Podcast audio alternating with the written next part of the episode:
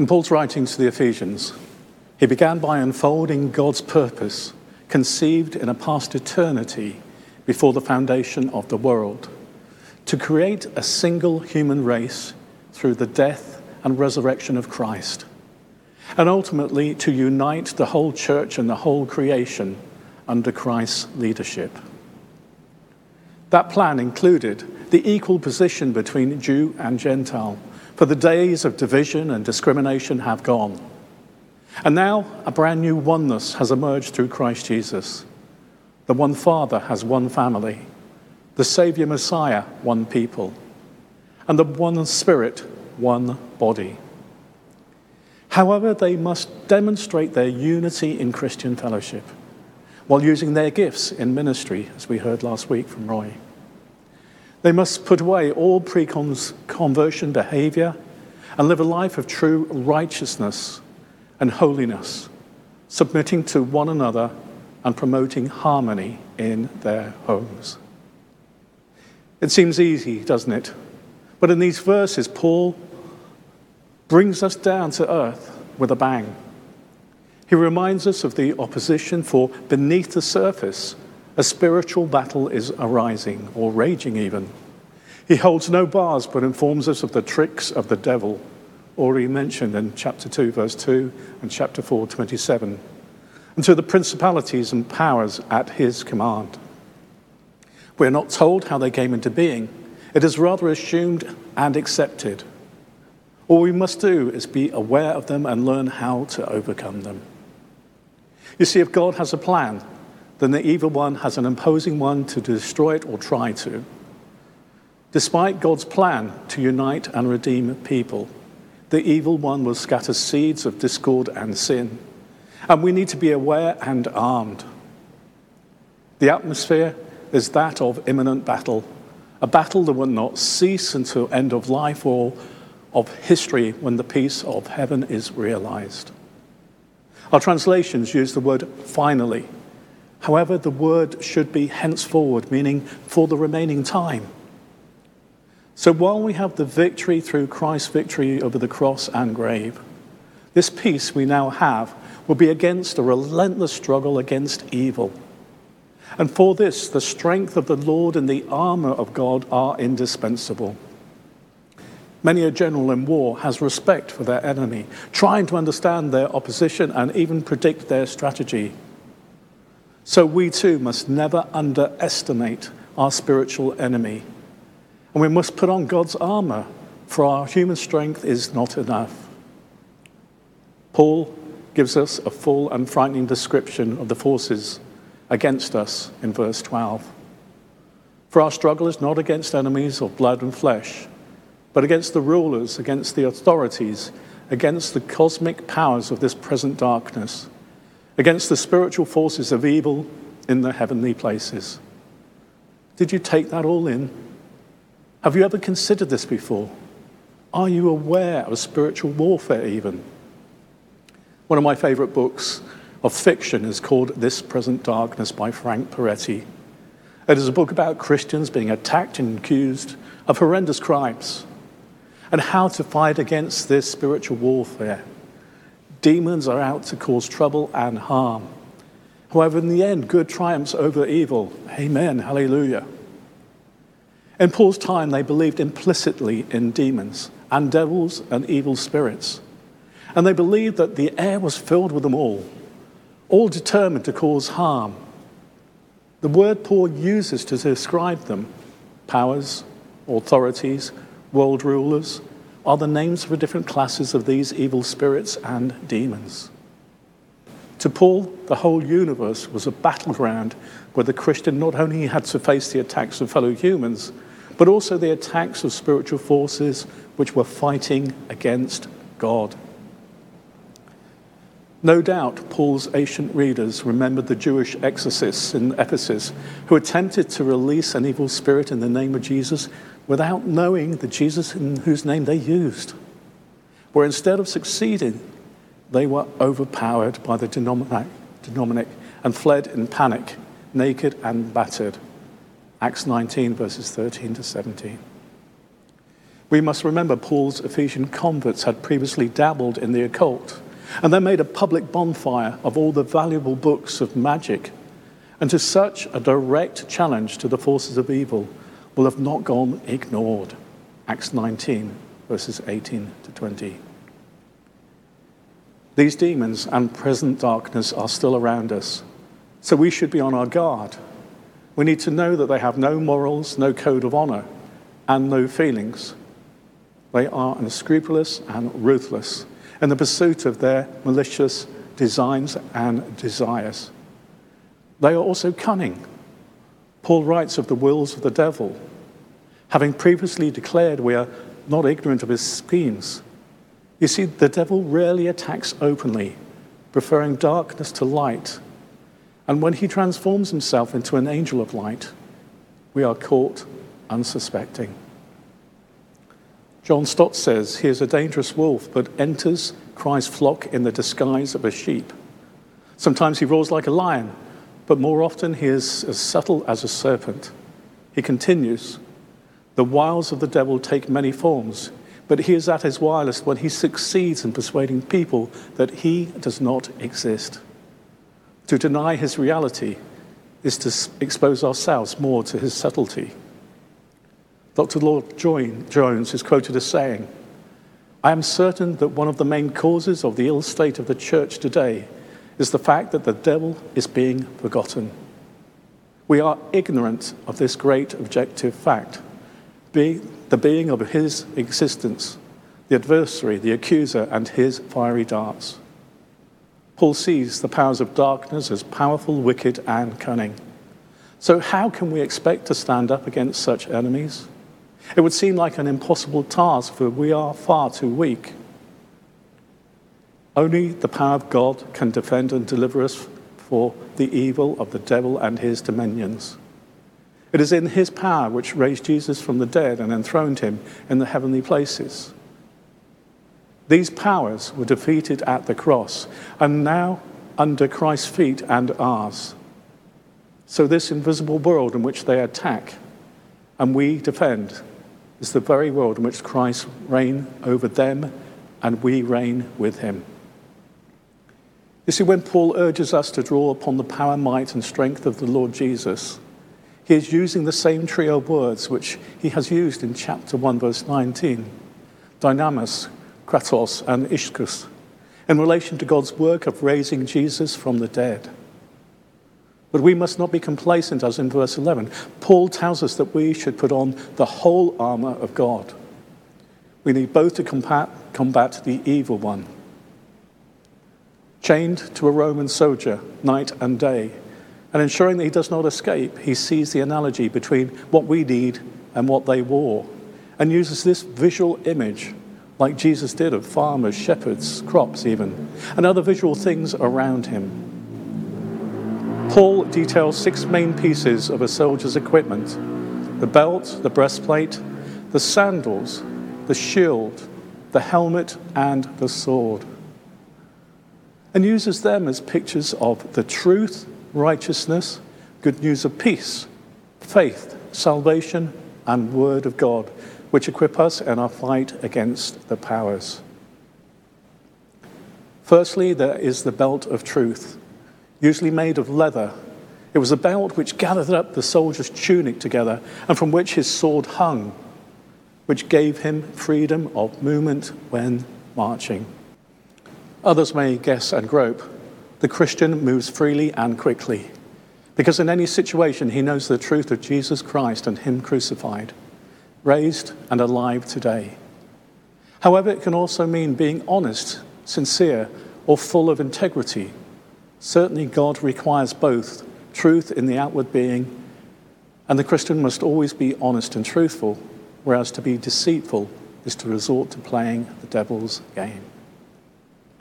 Whether Paul meant the truth of knowing Jesus Christ or that of always speaking the truth, it is to both we must pursue. The second item of the Christian's armor is the breastplate of righteousness. Some expositors have maintained that in God's armor, that while the chest is protected, the back is left exposed. So we must face our enemy with courage and not to run from him, exposing our unprotected back. John Bunyan, in Pilgrim's Progress, written in the 1600s, made this point when Christian reached the valley of humiliation. He writes, He saw a foul friend coming over the hill to meet him, whose name was Apollyon. Then Christian became afraid and wondered if to go back or to stand his ground. When he considered that he had no armor for his back, and that would give him an advantage, with ease to pierce him with darts, he decided to stand his ground. However, in saying this, the soldier's breastplate often covered his back and front, protecting all his most vital organs. When we are clothed in righteousness, we are impregnable. Words are no defense against accusations, but a good life is. Plato was once accused of certain crimes and sins. His response was that he should live a life in such a way as to prove that his accusations were a lie. There were the sandals. The sandals were the sign of one equipped and ready to move. The sign of the Christian is that he is eager to preach the gospel and to share the gospel with others, always ready to take the good news of Christ to those who have not heard it. It is generally agreed that Paul had in mind the caliga, half boot of the Roman legionary, which was made of leather and which left the toes free. They had heavy studded soles and was tied to the ankles and shins with ornamental straps. These equipped the soldier for long marches and strong stance. Now, the Christians' soldiers' sandals are the equipment of the gospel of peace. They are to give us a firm footing. So we need to keep our gospel sandals strapped on as the devil fears and hates the gospel because it is God's power to rescue people from his tyranny. Our fourth piece of armor is the shield. And the word Paul uses here is not the word for the small round shield, but rather the great oblong shield, which, heavy, sorry, which the heavily armed warrior used. It was 1.2 meters long and 0.75 wide, covering the whole person.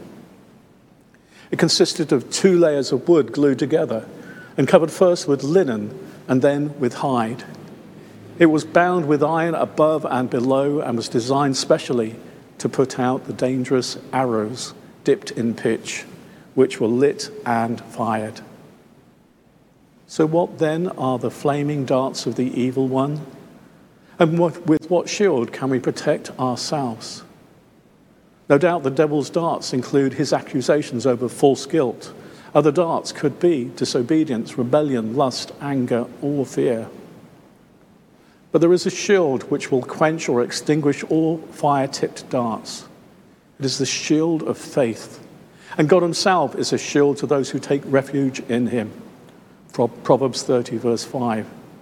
And it is by faith that we flee to Him for refuge. You see, faith lays hold of the promises of God in times of doubt and depression. And faith lays hold of the power of God in times of temptation. Apollyon taunted Christian with a threat Here I will spill thy soul.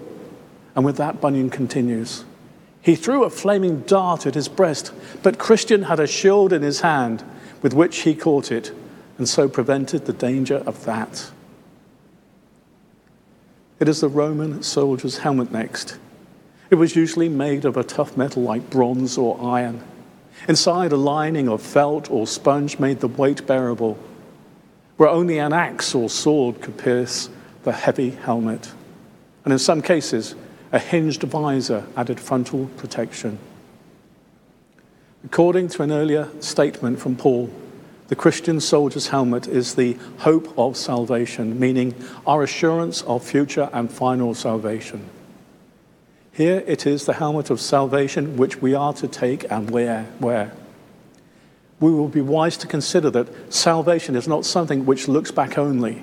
Salvation is not just of past sins, it means strength to do with all the future attacks of sin. The salvation which is in Christ gives us forgiveness of the sins of the past and strength to conquer sin in the days to come. The sixth and last weapon to be mentioned is the sword. Of all the six pieces, this is the only one that is used for attack as well as defense. It is a short sword so that the encounter will be close.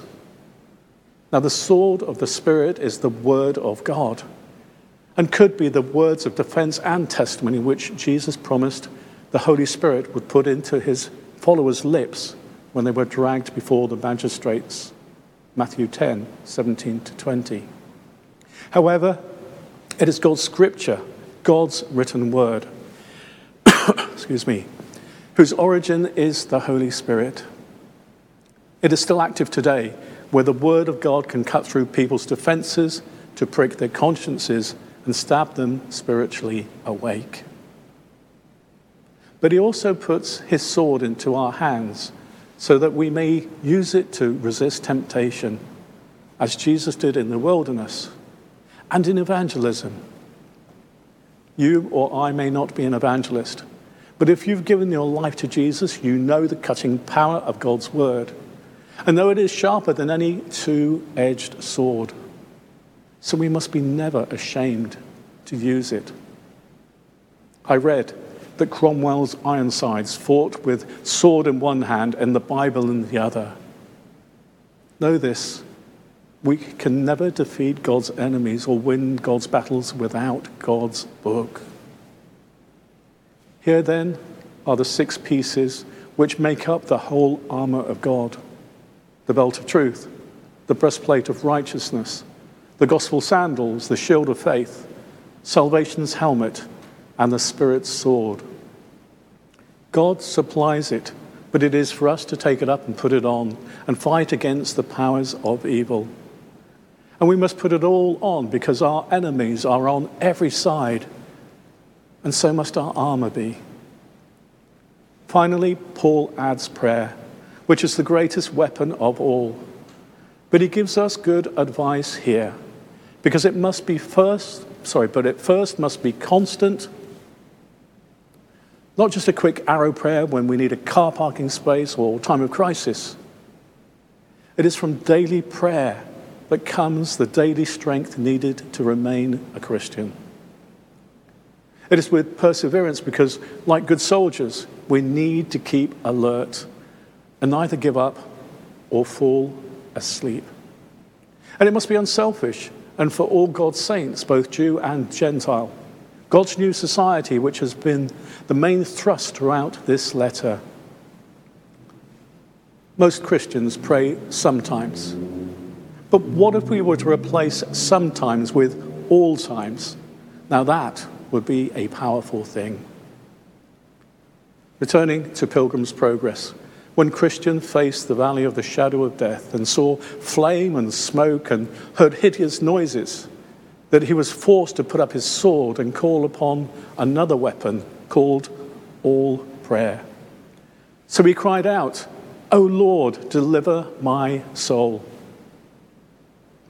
In his closing remarks, Paul knows his limitations and asks for prayer for himself.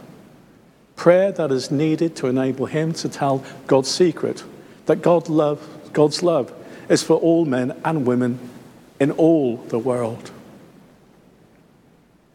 We have a church prayer diary with our church family name set on days. If you've not got it, please email me and I'll send it to you. You see, we all need to pray for each other and to bless each other. Today's date is the 18th. So please, in silence, pray with me now for Faye and Anna Khan, Pam Machal, and Jacob Macaulay. Amen.